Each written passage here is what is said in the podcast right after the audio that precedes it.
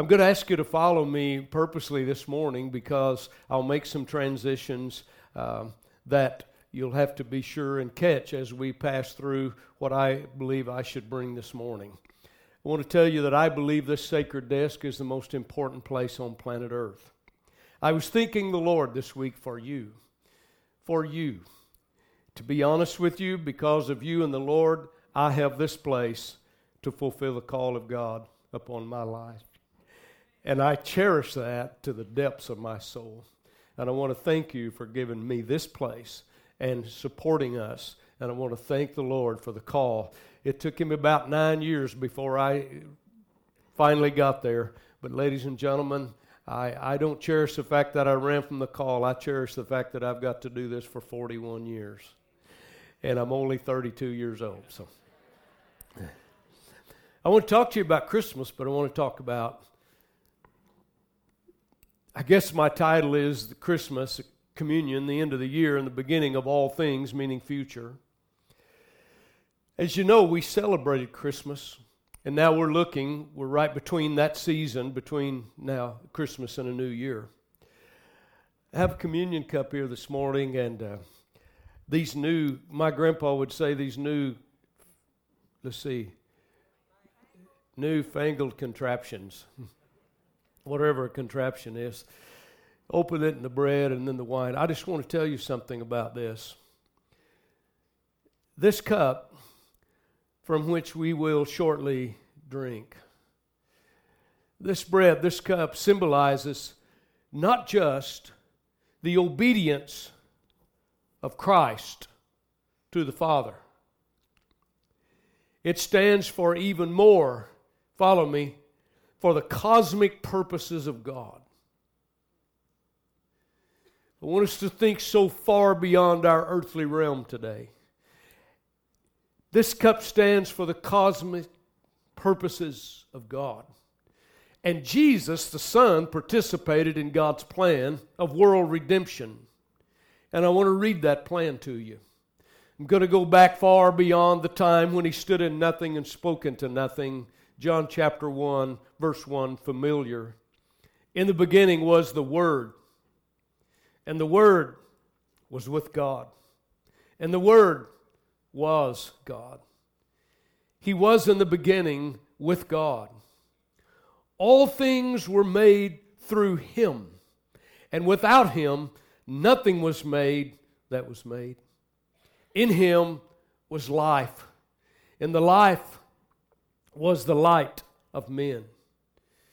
And verse 5 says, And the light shines in the darkness, and the darkness did not comprehend it. I could, I could go on, verse 12. As many as received him, to them he gave the right to become children of God to those who believe in his name. Verse 14 says, And the Word became flesh and dwelt among us, and we beheld his glory, and the glory of the only begotten of the Father, full of truth. So we finally, there in verse 14, span eons of time and past from the fact that the, the Word existed. He spoke everything into being, and then He came to us in flesh. When we encounter Jesus at the season that we celebrate now, Christmas and New Year's, when we, when we contemplate that and encounter Him, we cannot leave, ladies and gentlemen, Jesus, as the song says, sweet little Jesus boy in a manger. We celebrate in December. A fresh and a new challenge and a new year is before us, and I believe it always demands a new look at the Christ. Ladies and gentlemen, the baby of December. I want to declare to you this morning, regardless of what the future holds, that baby we celebrated in December is also the Lord of his own coming, and he's called the King of Kings, and he's the Lord of Lords. In January, he becomes the ransom of the church. For my future and for our eternity, let me tell you, he is the victorious captain of all history because he's planned eternity. This same John who wrote that he was the Word sees him in a revelation that only John saw. And I want you to follow it with me, Revelation 9. John saw him, and he said, Now I saw heaven opened, and behold, a white horse. And he who sat on him was called Faithful. Say that with me faithful and true. Say that with me. Say with me, faithful and true. Faithful and true. And in righteousness he judges and makes war with all the darkness and the sin covering this planet. Aren't you glad he's going to come and take care of it all? Verse 12 His eyes, listen at the description, were like a flame of fire. And on his head were many crowns. He had a name written that no one knew except himself. He was clothed in a robe dipped in blood and his name is called the Word of God. The same word that John wrote about in his gospel, he writes in the Revelation. 14. And the armies in heaven, clothed in fine linen, white and clean, followed him on white horses. Can I just tell you that I believe the Christ is going to return and I'm going to meet him in the clouds? I'm going to the judgment seat of Christ. I'm going to the marriage supper of the Lamb, and I'm that crowd he just mentioned going to be on a white horse following him back to this earth to take care of business once and for all for sin. How many of you want to be in that number? Now, out of his mouth goes a sharp sword. It represents absolute authority. If you don't believe in absolutes, too bad. His is absolute. Absolute authority, a sword, and with it he should strike the nations and he himself will rule them with a rod of iron. Nobody can buy him off. Nobody's going to be able to change truth. He himself treads the winepress of the fierceness and wrath of Almighty God. And he has on his robe and on his thigh a name written. Say it with me King of Kings and Lord. Say it with me King of Kings and Lord of Lords. We are right, ladies and gentlemen, to celebrate Christmas. But we must remember that his sweet nativity is not by any means all of the story. The infant Jesus isn't a mere mythology of angels and shepherds and eastern kings. It's not just a Christmas story. John declares that that baby is now grown into the commander of eternity and he's the redeemer of the universe. Now, our world tries to scorn our Christ and do everything it can to minimize him. I watched early this morning a ministry on television where a minister was interviewing people on the street and they were talking about the future and future governments and a kingdom that will rise and this minister asked probably 15 or 20, Do you believe that earthly kingdoms are prophesied in the Holy Scripture? And I think probably 12 out of 15 of them said, No, I really don't. I want to tell you something. Our world, ladies and gentlemen, has been led away from this eternal book. And I want to tell you, ladies and gentlemen, we had better be the faithful and true also that stay with this word. Amen?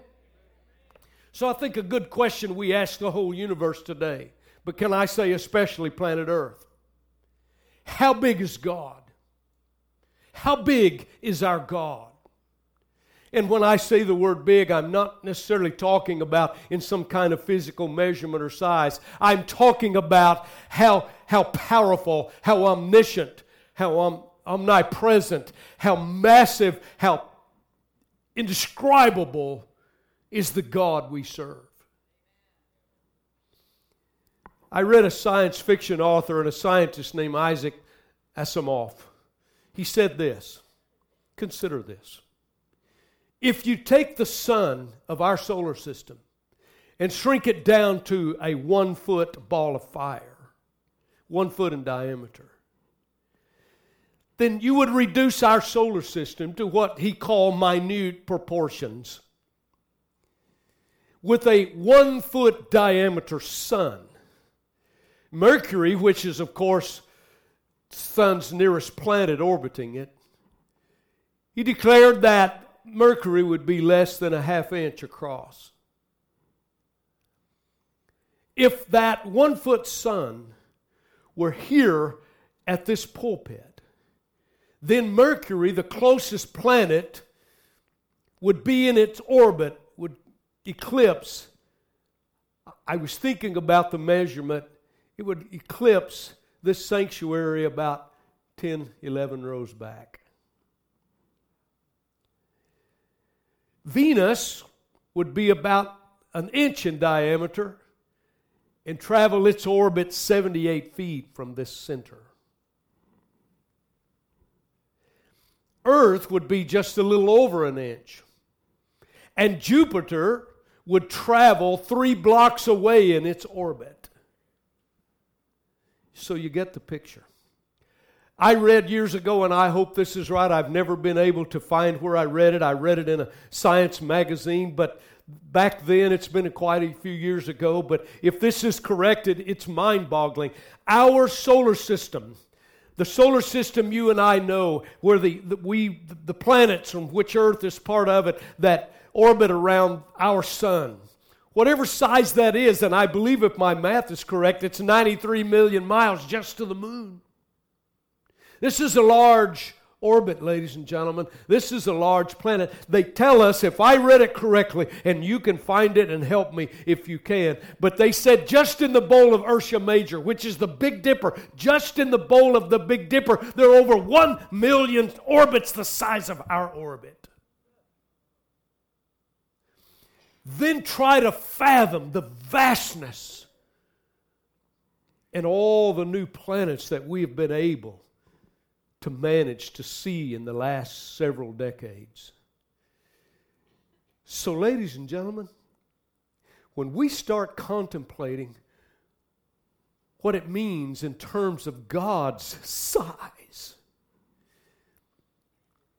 I was thinking this week, and it it did something inside my spirit. We have, we have to be absolutely amazed that this marble sized planet called Earth could have ever captured the loving attention of a God so great. Our planet's so minuscule, and yet seven plus billion people, and He's mindful of you and you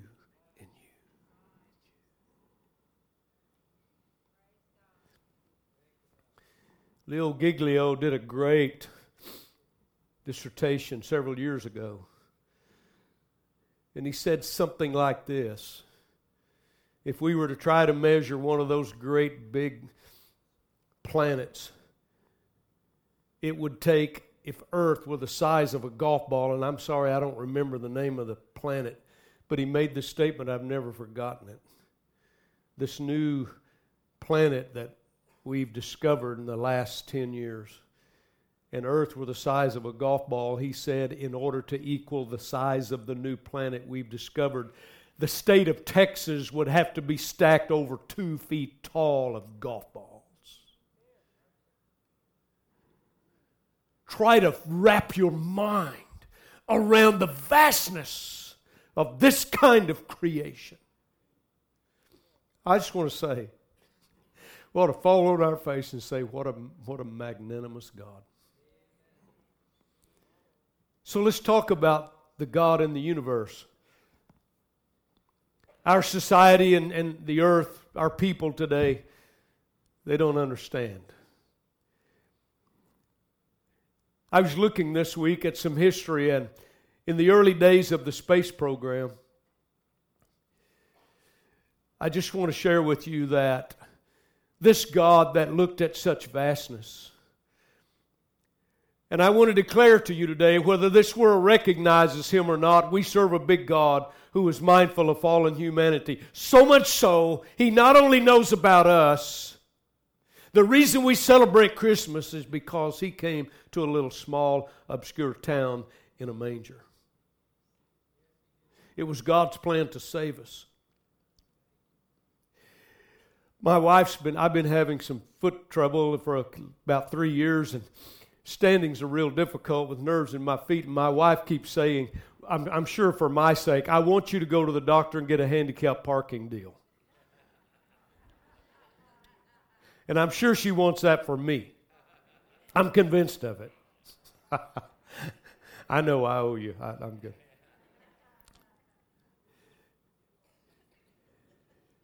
Can you, can you fathom?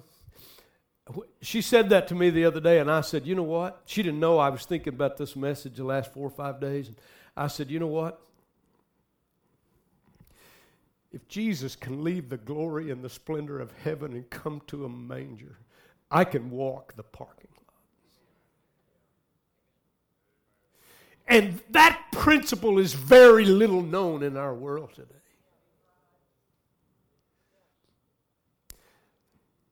Let me tell you, God loves you. Let's look at, let's look at him in this universe. In the early days of the space program, a rather arrogant Soviet cosmonaut, his name was Yuri Gagarin. That's just part of his name.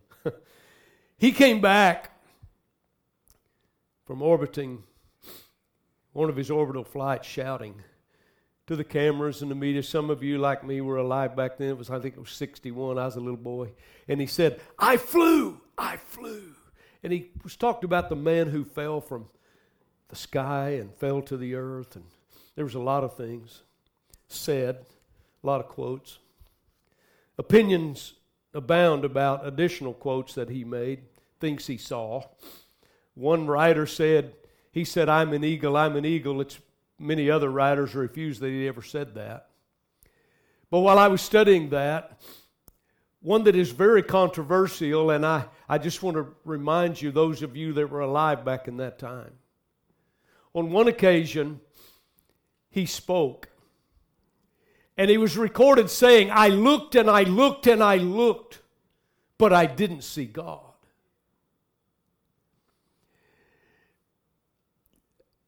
Some say that the then Premier Nikita Khrushchev, which I remember very well as a young man, they say that came from him as he quoted Gagarin in a speech.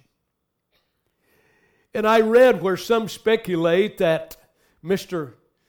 Khrushchev approached Gagarin and said, Did you see God? And Gagarin said, Yes, I did. And Khrushchev said, Don't tell anybody. Later on, the Russian Orthodox priest, which Gagarin worshiped at, came to him and said, Son, tell me, did you see God? And Gagarin said, No. And the priest said, Don't tell anybody. I don't know if all those things happened. I know there's a lot of writing about it.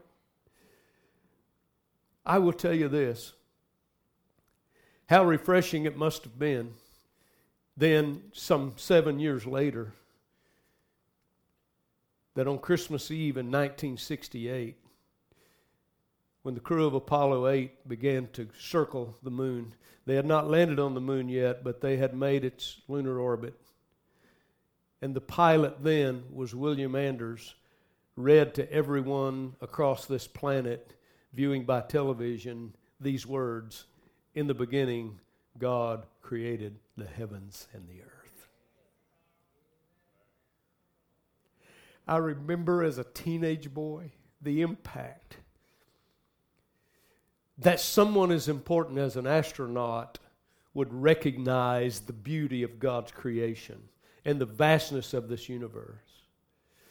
But listen, he read these words in the beginning God created the heavens and the earth. I wrote this down. What a great statement to say that this world is not here by accident.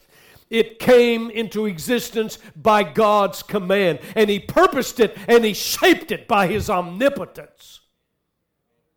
I love to say this. You've heard me say it. He stood in nothing, spoke into nothing, and everything He spoke came into being. I love one minister years ago I read it where he said God hung the earth in nothing and told it to stay there. It's been there ever since.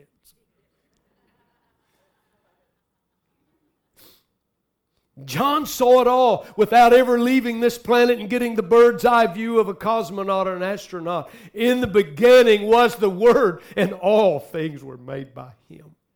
That's the God I serve in the universe. Thirdly,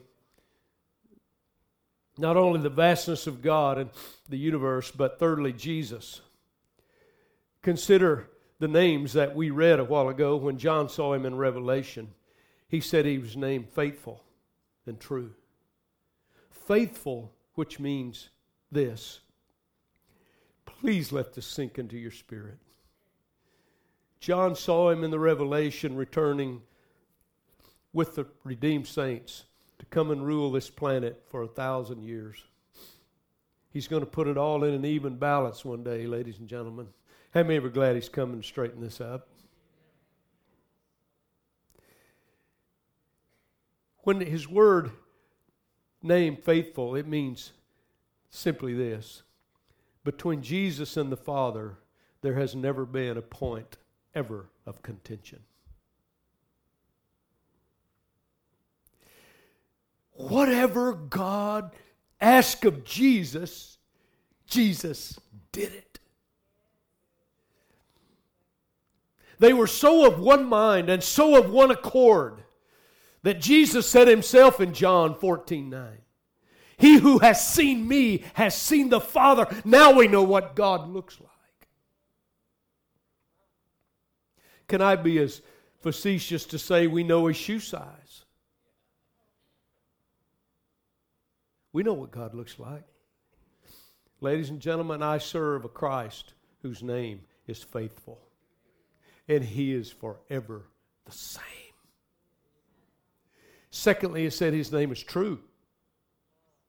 I looked this up in the Greek and I tried in every way in the world. I want you to know I tried to exhaust it in every with the lexicon, everything I could find. I want you to know this. Let me tell you what it means. He's faithful. He's never one time had one contention with God. When he said he is true, it means undiluted. All this world's darkness when he came as a baby and the 33 years that he lived here and all the sacrifices, I just rejoice in the fact that he's still true. What does that mean, Pastor? It means this none of this world's darkness ever, ever diminished him at all.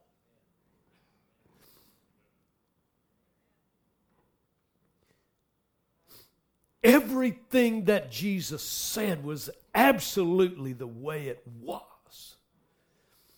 The way he lived was the way every life should be lived. Nothing else, ladies and gentlemen, ever proceeded from his pure heart. He was faithful and he was true. But I want to tell you, as important that is, even more than this, he was the founder of a new order. It's called the Order of the Saving Blood. Yes, he's coming on a white horse. He will conquer the foes of this sin cursed planet, and he will judge the nations with a rod of iron. And on his vestment, in his thigh, is a double name faithful and true, King and Lord. And I want to tell you, I, re, I, I think the best moment of my life was the day that I bowed to him. I was only five years old in a church, had old slat pews and slat one before altars. And I don't know what was always going on, but I knew something was turning over inside my spirit. And as a five year old boy, I bowed to this vastness of a God who cannot be described.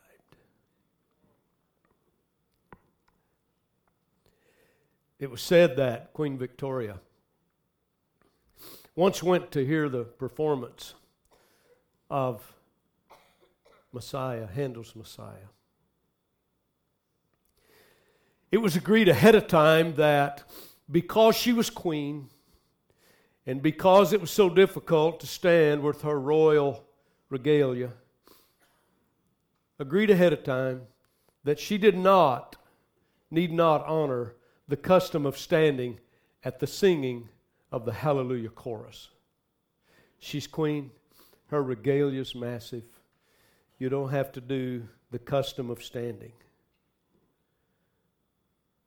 But listen, even as the great chorus began to swell, you've heard it for the Lord God omnipotent reigneth. King of kings, Lord of lord. Hallelujah, hallelujah. Queen Victoria was so overwhelmed. She not only stood, she took the crown of England from her head in humility and took it off in symbolic bow to Christ and bowed with the throne, with the crown, symbolically to Jesus, because he's the faithful and the true.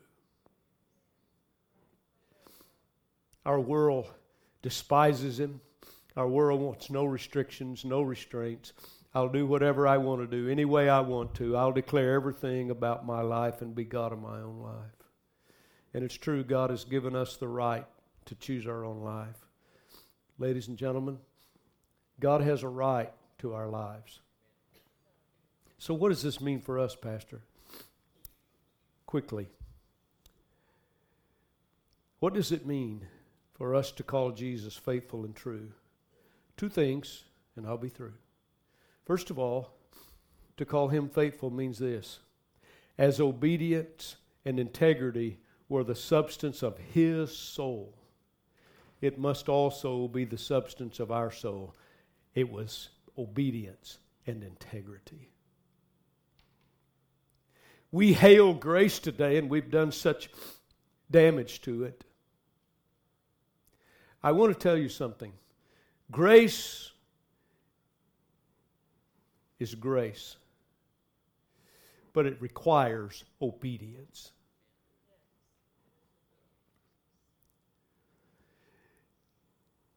Secondly, what does it mean to call Jesus Lord?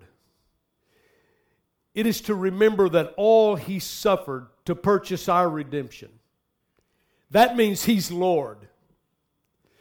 Young people, mom and dad, grandparents, anything God wants to have of you, you dare not call unreasonable.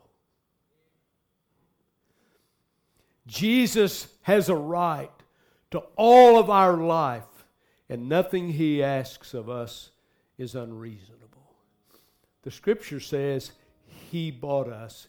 He paid a price for us. Ladies and gentlemen, we are no longer our own. We belong to the Redeemer. He paid the full price. So let me say it like this no burden is too heavy to carry in His service. It may not be pleasurable, it may not be fun, but I want to tell you if God calls you to do it, He'll give you the strength to do it. And here's the neat thing He'll reward you for eternity for it. But we're in a world and a society who says we don't care what the book says, we don't care what the Savior says, we don't care about that, we just want to be lords of our lives. We want to be our own gods. We'll decide our life, we'll decide everything about it.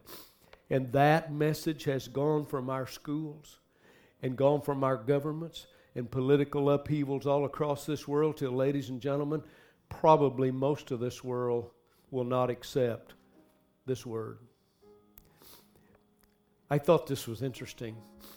I don't want you to think it negative. I just want you to look at the whole world today and listen to this. An inscription in the Cathedral of Lubeck, Germany. On the back of the door entry has these words inscribed. It says this You call me master and obey me not. You call me light and see me not. You call me way and walk me not. You call me life and desire me not. You call me wise and follow me not. You call me fair and love me not. You call me rich and ask me not.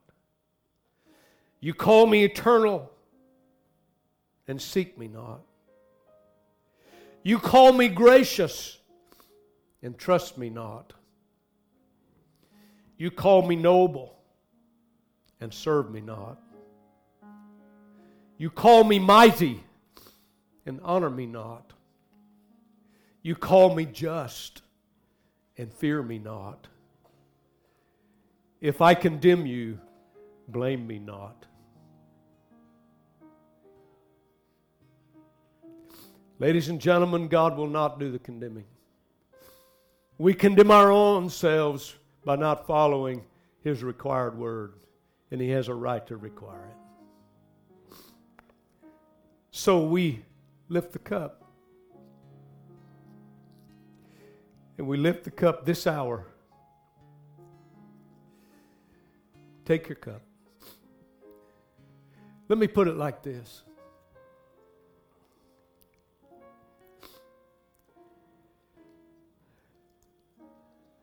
He was broken. We eat.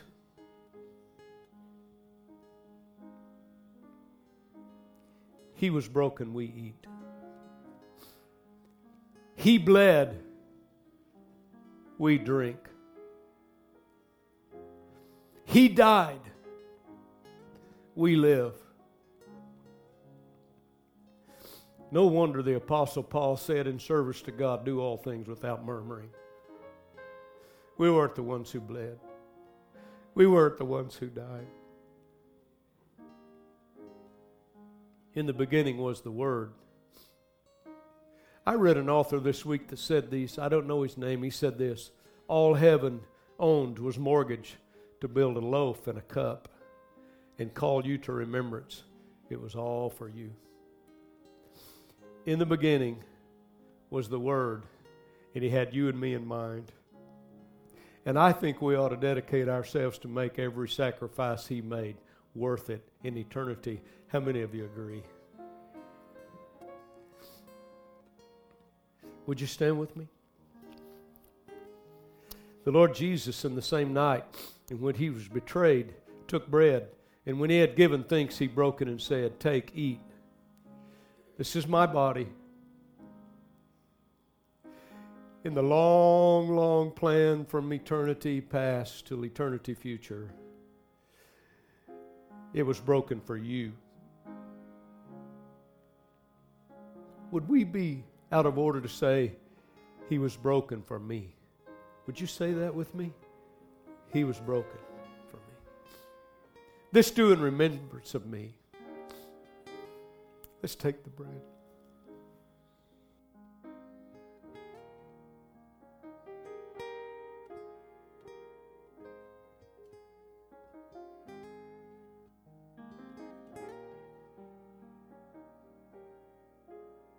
After the same manner also he took the cup when he had supped, saying, This cup is the New Testament. And here's the new order it's no longer the blood of brute beast on Jewish soil, for they could not redeem us, but by the precious blood of Jesus Christ. A New Testament in my blood. This do as often as you drink it in remembrance of me. Let's protect the cup. Here's our message. For as oft as you eat this bread and drink this cup, you do show forth the Lord's death till he come. Pastor, what are you saying? Let me say it like this. Like Victoria of old, let us live our lives with bowed heads in the sense of worship to Him. Let us lift a crown that was never ours to begin with. And let us hold the cup He gave us on the night He left Gethsemane with a new resolve. Because for us, poor sinners, the commander of the cross and the returning king, who is faithful and true, has promised he will come, and he will come.